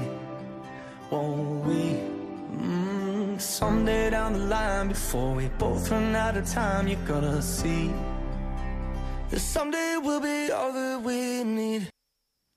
Muchas gracias, R Cuadrado, por habernos ayudado a entender eso que antes no entendíamos. Y a continuación, Luis Antequera presenta la sección de historia de Diálogos con la Ciencia, porque hoy, 17 de febrero no es un día cualquiera. It's a lovely day today, and whatever you've got to do, I'd be so happy to be doing it with you. But if you've got something that must be done, and it can only be done by one, there is nothing more to say. except it's a lovely day for saying it's a lovely day.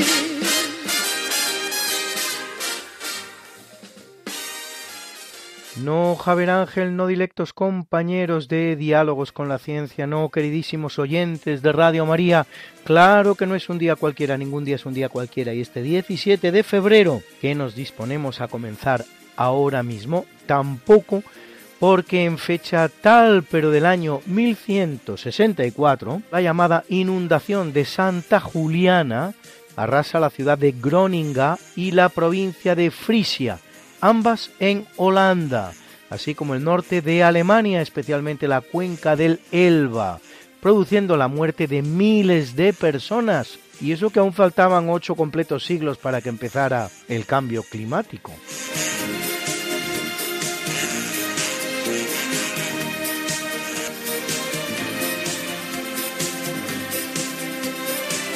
En el capítulo siempre fecundo de la conquista, colonización y evangelización de América por los españoles, que va a permitir a los indígenas americanos el tránsito del neolítico al renacimiento en apenas dos generaciones, un tránsito que a los europeos había costado 7.000 enteros años, en 1580 el gran historiador del descubrimiento americano, Bernal Díaz del Castillo, termina de escribir su historia verdadera de la conquista de la Nueva España, que además de relatar la conquista del imperio azteca por los hombres de Hernán Cortés, aporta datos esenciales sobre el México prehispánico. Una copia manuscrita llegada a España en 1575 servirá de base a la primera edición impresa, publicada en 1632 más de medio siglo después, una obra ágil, amena y directa.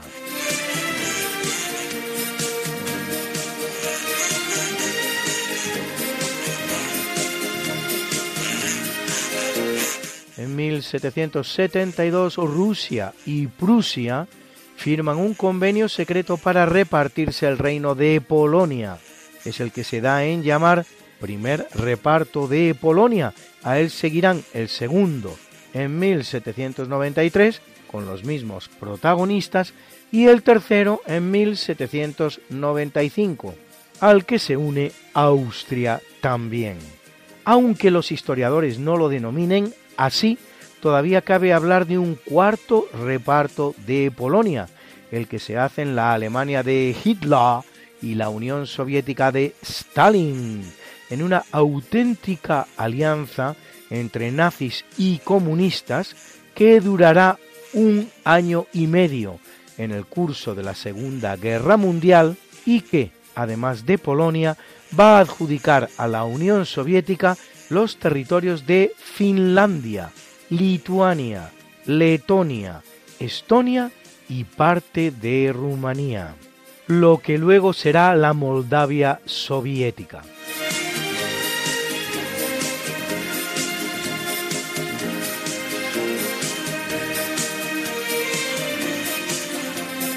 En 1902, el movimiento anarquista convoca una huelga general en Barcelona que se une a la que ya llevaban practicando durante dos meses los obreros de la metalurgia y paraliza la ciudad. Tres días después, cuando la huelga se extiende a Madrid, Zaragoza y Valencia, el gobierno Sagasta declara el estado de guerra. Motivo de la reivindicación, la jornada de nueve horas, en una medida que ya existía en diversos sectores. La revuelta se salda con un sonoro fracaso por no unirse a ella el sindicato socialista UGT y con la no obtención de la jornada de nueve horas que se reclamaba, la detención de 300 dirigentes anarquistas y la muerte de 12 personas y muchos heridos.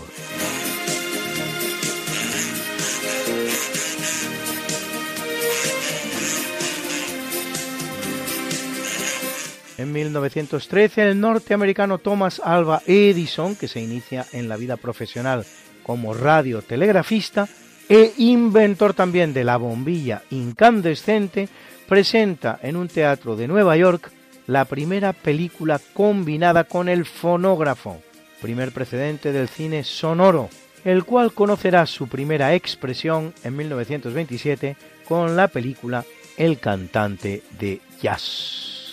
A lo largo de su vida y solo en Estados Unidos, Edison registrará 1093 patentes, a las que añadir muchas otras en el Reino Unido, Francia y Alemania.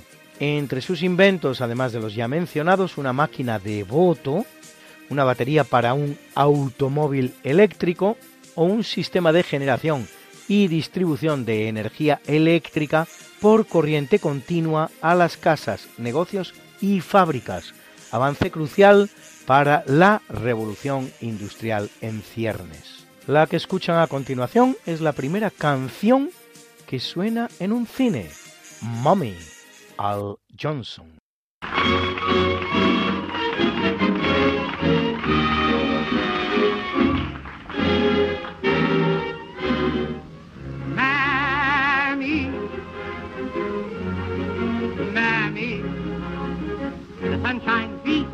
The sun shines west, but I know where the sun shines best. Mammy, Mammy, my heartstrings are tangled around Alabama. I, I'm a coming. Sorry, I made you wait. I, I'm coming. I hope and trust I'm not late. Mammy, Mammy, I'd walk a million miles for one of your smiles on my Mammy. Ah, Mammy, my little Mammy. The sun shines east, the sun shines west, but I know where the sun shines best. It's on my mammy I'm talking about. Nobody else's. My little mammy.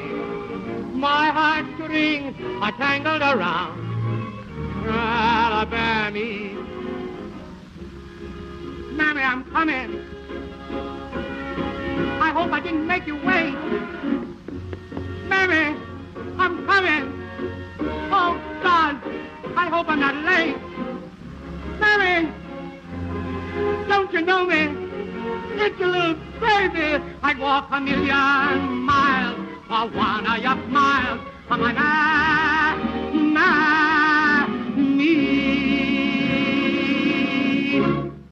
En 1933, en Estados Unidos, fundada por Thomas J. C. Martin, se publica por primera vez la revista semanal Newsweek, uno de los decanos de la prensa norteamericana. Con sede en Nueva York, problemas financieros la llevarán a suspender sus ediciones impresas en 2012, retomándolas en 2014. Poco antes, en 2003, su tirada mundial superaba los 4 millones de ejemplares, publicando ediciones en japonés, coreano, polaco, ruso, español y árabe.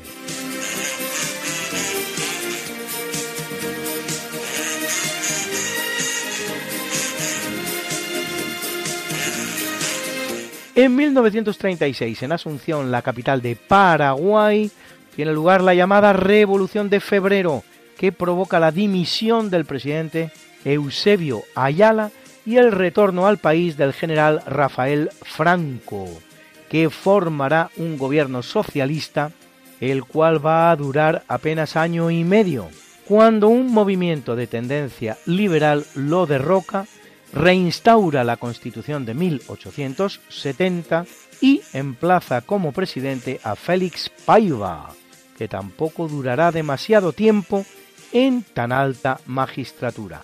Dos años exactos.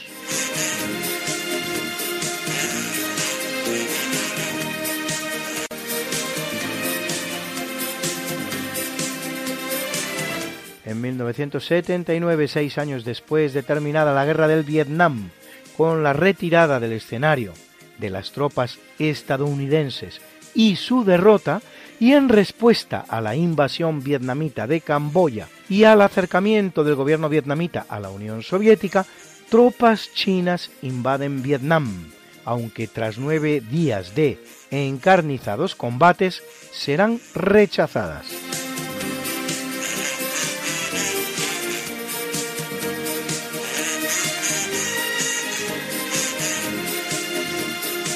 En 2008, con el beneplácito de Estados Unidos y la Unión Europea y la oposición de Rusia y sobre todo de Serbia, de la que se desgaja, nace un nuevo Estado europeo en la zona de los Balcanes, Kosovo, de apenas 10.000 kilómetros cuadrados. Para que se hagan ustedes una idea, poco más que la provincia de Madrid se impone a Kosovo un plan de protección de minorías y entre ellas la principal, la Serbia.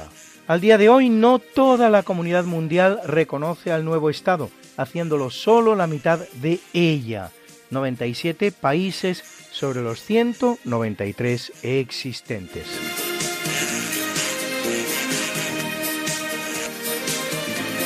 En 2011, en Libia, en el marco de la denominada primavera árabe, que afectó a tantos países árabes y que más bien acabó siendo un crudo invierno islamista, 24 personas resultan muertas durante la represión de las manifestaciones convocadas por la oposición contra el régimen de Muammar el Gaddafi. El coronel Gaddafi venía gobernando el país con mano de hierro desde que en el año 1969 un golpe de Estado le aupa al poder, con el derrocamiento de la monarquía libia personificada en el rey Idris y la proclamación de la República Árabe Libia, un gobierno que durará nada menos que 42 años, probablemente el más longevo del mundo cuando cae, hasta que el 20 de octubre de 2011 es capturado por los rebeldes y linchado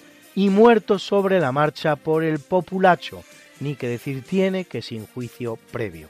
El régimen de Gaddafi se había caracterizado por el apoyo al terrorismo internacional, lo que le hará acreedor a numerosas operaciones de represalia, particularmente norteamericanas, entre las cuales la más importante, la llamada Operación El Dorado Canyon, de 15 de abril de 1986, cuando aviones estadounidenses bombardean varias instalaciones militares, cobrándose la vida de unas 100 personas.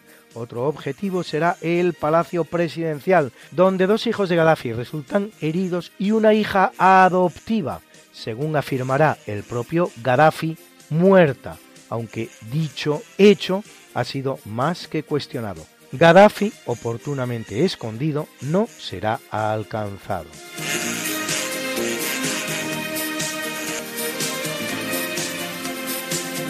sin salir del mismo marco del invierno islamista y en idéntica fecha, 2011, el gobierno de Bahrein decreta el estado de emergencia para aplacar la revuelta de la comunidad chiita, que dura ya cuatro días, y policía y ejército desalojan violentamente a los miles de manifestantes acampados en la Plaza de la Perla, en el centro de Manama, capital del Emirato, con el resultado de cuatro muertos y 300 heridos.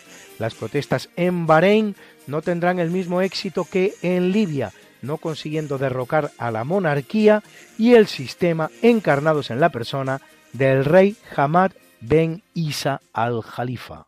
Bruna, Bruna, nació María y está en la cuna, nació de día, tendrá fortuna. Por dar a la madre su vestido largo y entrar a la fiesta con un traje blanco. Y será la reina cuando María cumpla 15 años te llamaremos Negra María, Negra María que abriste los ojos en carnaval. En el capítulo del natalicio, en el año 1781 viene al mundo el francés René Laennec, inventor en 1816 del estetoscopio, cilindro de madera de unos 30 centímetros de largo para escuchar los sonidos del interior del cuerpo humano como método para el diagnóstico, cosa que hará simplemente acuciado por la vergüenza que le producía acercar el oído al pecho de sus pacientes femeninas.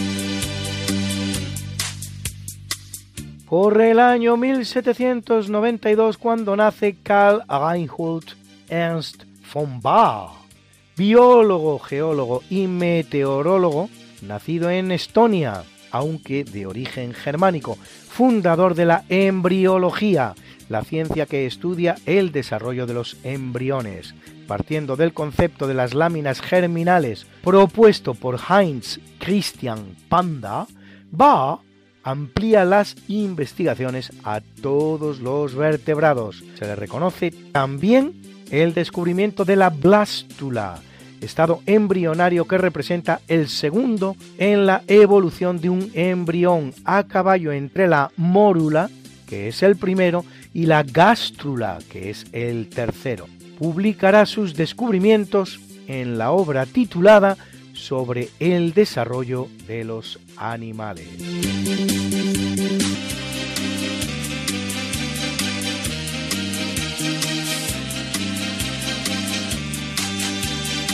Y nace en 1836 Gustavo Adolfo Domínguez Bastida, más conocido como Gustavo Adolfo Becker.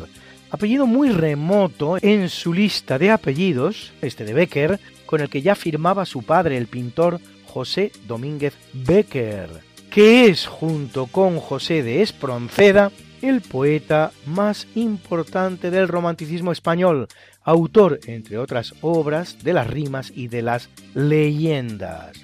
Menos conocida es su afición a la música, que le lleva a trabajar en hasta cinco zarzuelas en colaboración con su amigo Luis García de Luna, de las cuales solo una nos ha llegado. La venta encantada y al dibujo, incluso colaborando con su hermano, el gran pintor Valeriano Becker. Morirá muy joven, cuando apenas tiene 34 años de edad.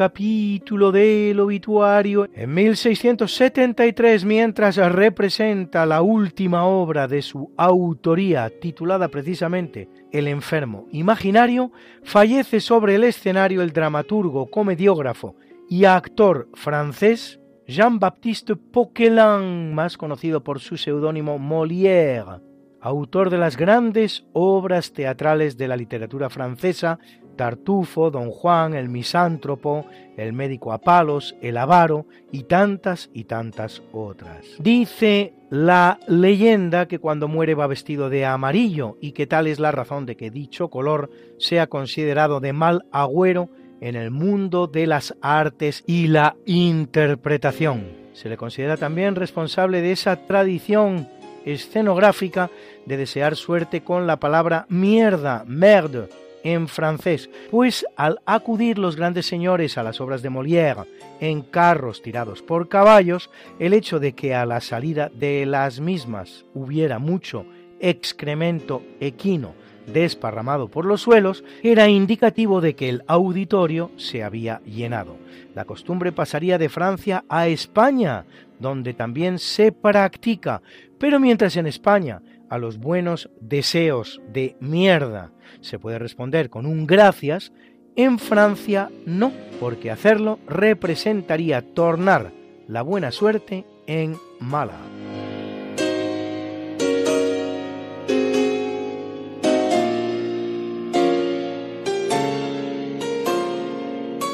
En el año 1680 fallece el anatomista y zoólogo holandés Jan Swammerdam, importante constructor de microscopios y gran estudioso de los insectos, sobre los que escribe dos grandes obras, Historia General de los Animales que carecen de sangre y el Libro de la Naturaleza o Historia de los Insectos, el cual, y no menos importante, realiza también la primera descripción de los glóbulos rojos de la sangre y las válvulas de los vasos linfáticos apareciendo entre los científicos retratados en el célebre cuadro de Rembrandt titulado Lección de Anatomía del doctor Nicolás Tulp.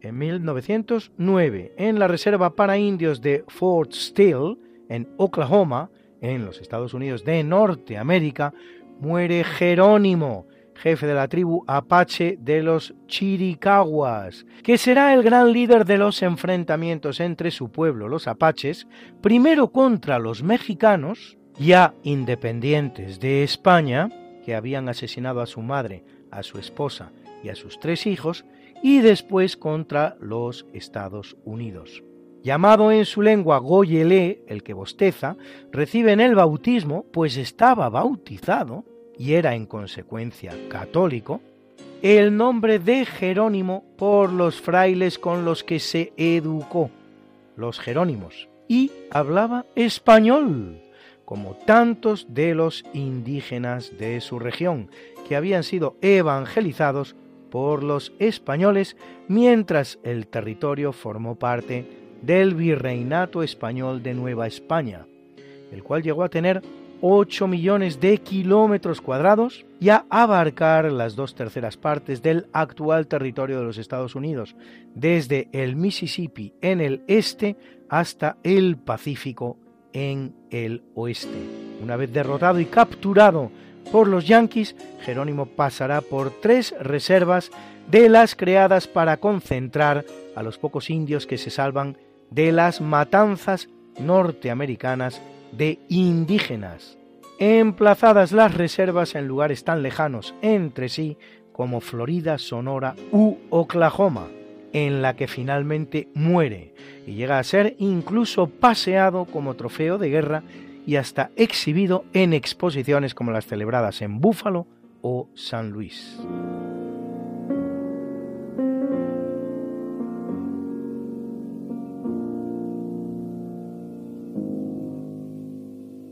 Y abandona el mundo en el año 1915 el rondeño Francisco Giner de los Ríos, filósofo y pedagogo español, creador de la Institución Libre de Enseñanza, proyecto pedagógico de tipo laico, incluso anticlerical, que se desarrolla en España entre los años 1876 y 1939, inspirado en la filosofía krausista e introducido en la Universidad Central de Madrid por Julián Sanz del Río, el cual empieza implementándose en la enseñanza universitaria y se extiende después a la primaria y secundaria. Junto con la institución o ILE, como también se la conoce, Giner de los Ríos impulsará otros proyectos complementarios como el Museo Pedagógico Nacional, la Junta para Ampliación de Estudios, la Residencia de Estudiantes o las colonias escolares.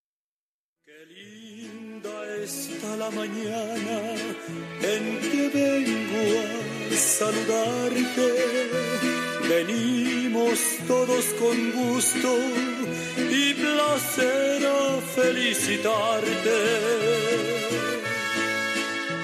El día en que tú naciste, nacieron todas las flores. En la pila del bautismo cantaron los ruiseñores ya viene amaneciendo, ya la luz del día nos dio. Levántate de mañana, mira que ya amaneció. Y felicitamos hoy a la gran cantante canadiense Lorena McKennitt, que cumple 67 años, cantando con este buen gusto y esta calidad que la caracterizan.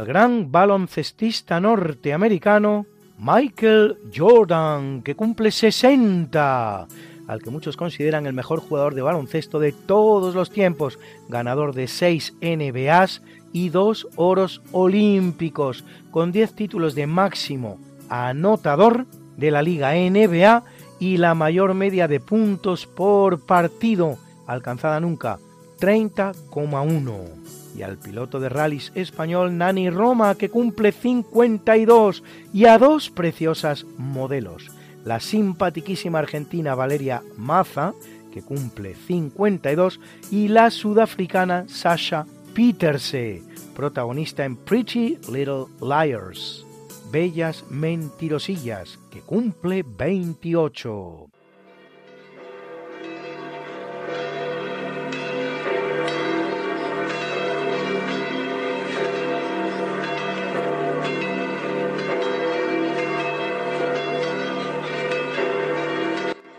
Celebra la Iglesia Católica a Teódulo Donato Secundanio y Rómulo mártires, a Faustino Policromio, Silvino, Benedicto y Eutropio obispos,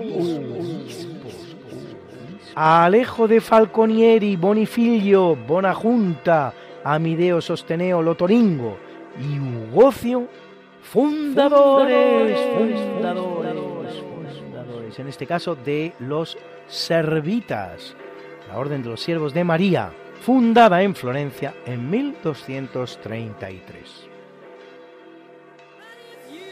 something that must be done, and it can only be done by one.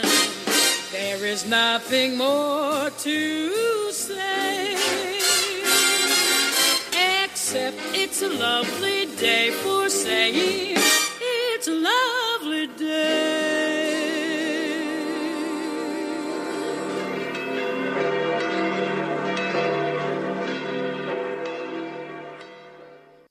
Muchas gracias, Luis.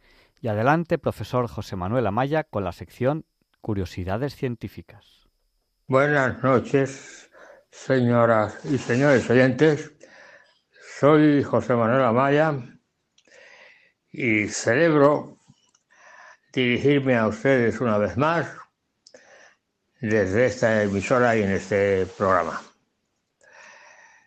Hoy les voy a, me voy a retrotraer de cuando les hablé a ustedes sobre lo que el filósofo de la ciencia Paul Carl Feyerabend definió como teorías comprobables en sentido fuerte y teorías comprobables en sentido débil. Es una forma, sobre todo la, la primera, una forma muy bien pensada, y muy bien planificada para ver si una teoría es verdadera o es falsa. Es decir, es un procedimiento para justificar la falsación de una teoría o bien para justificar un nuevo descubrimiento importante dentro de la teoría en cuestión. Y es el, caso que les presenté en su día cuando les hablé de la, primero, de los planetas Mercurio, Venus, la Tierra, Marte, Júpiter, Saturno, Urano, la perturbación que se había detectado en la trayectoria del planeta Urano. Pues bien, la trayectoria se modificaba y no había ninguna eh, justificación que diera cuenta de por qué se mm, cambiaba la trayectoria y cuando se aplicaban las ecuaciones clásicas de Newton, que mm, para el resto de los planetas pues era perfectamente aplicable. Y justamente en la trayectoria de Urano no funcionaba la aplicación de las leyes de Newton y por lo tanto la trayectoria no quedaba definida como tenía que quedar. Y se mm, justificó en el sentido de que la teoría de Newton había, habría que desecharla si esta anomalía seguía produciéndose indefinidamente sin ninguna justificación que tuviera lugar. Y entonces dos científicos importantes, uno inglés y otro francés, el inglés llamado Allans y el francés llamado Le Verrier, se empeñaron en buscar la causa, si es que existía, de por qué la trayectoria del planeta Urano se modificaba y no cumplía las ecuaciones de Newton, la aplicación de las ecuaciones de Newton.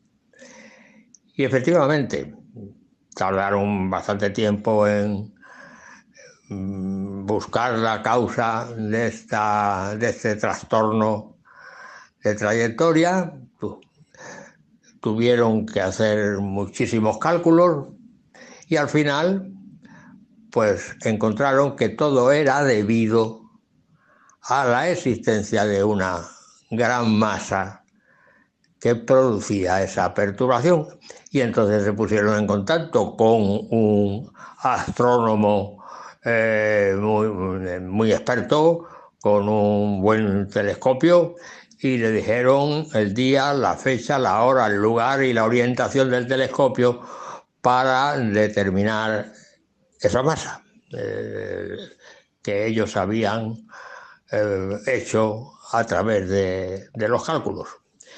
Y efectivamente, Hele, que creo recordar se llamaba el astrónomo profesional, aplicando los datos que le dieron estos científicos, mm, tuvo lugar, detectó efectivamente una gran masa que era la que producía el trastorno de la trayectoria de Urano. Por lo tanto, por lo tanto, las ecuaciones de Newton no había que desecharlas.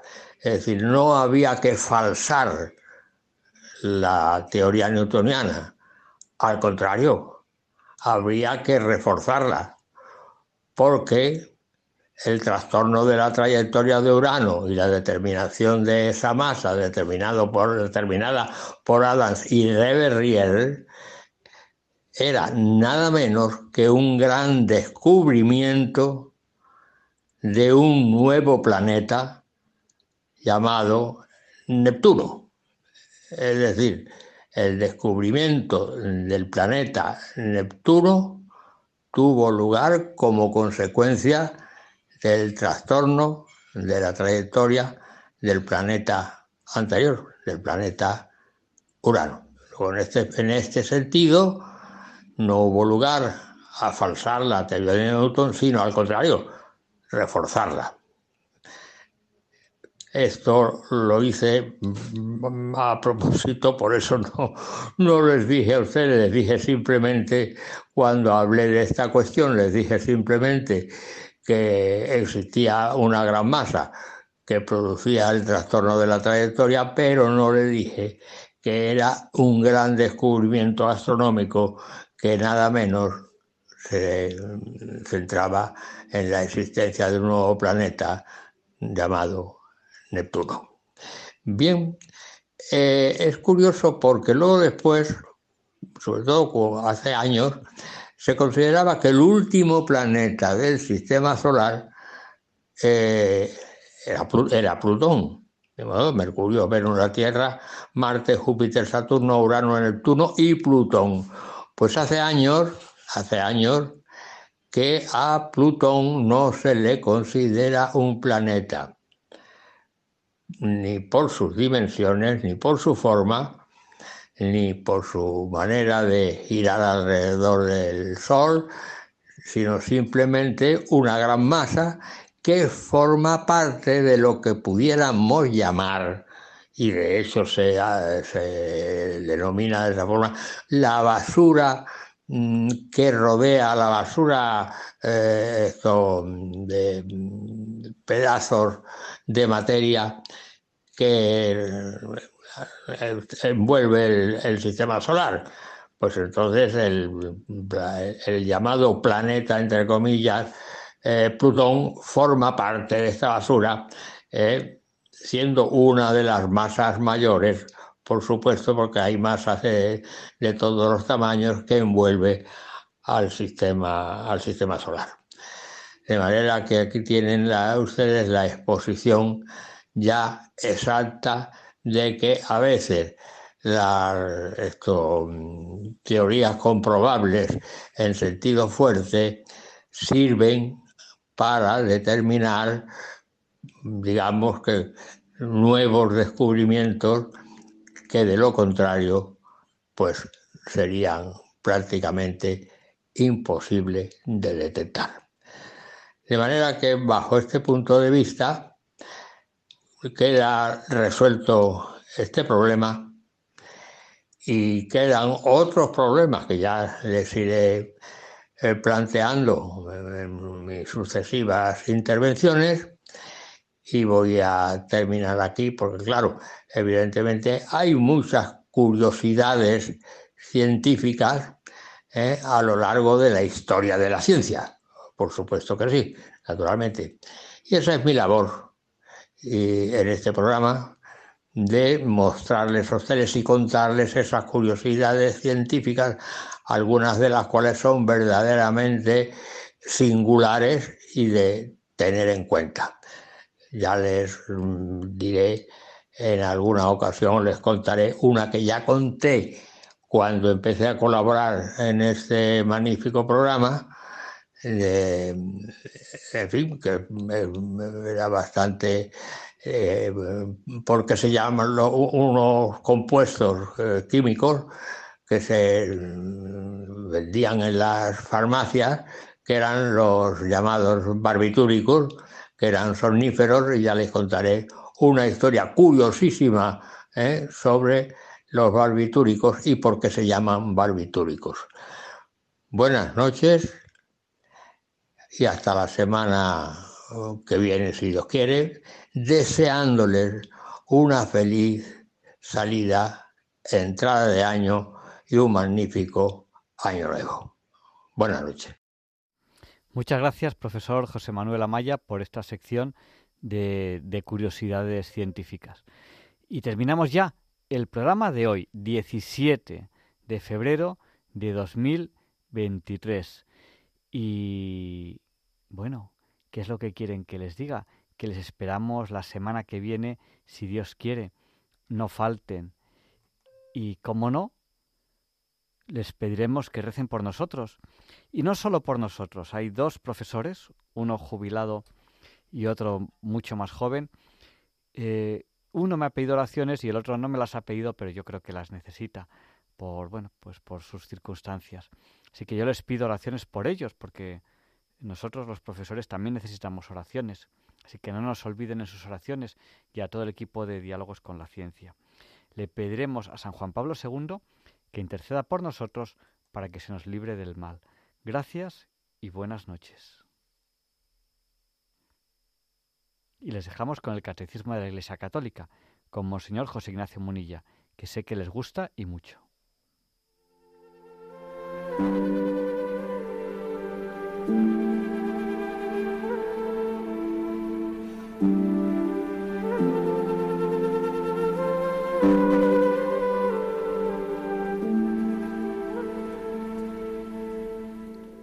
Y así concluye en Radio María el programa Diálogos con la Ciencia. Dirigido por Javier Ángel Ramírez.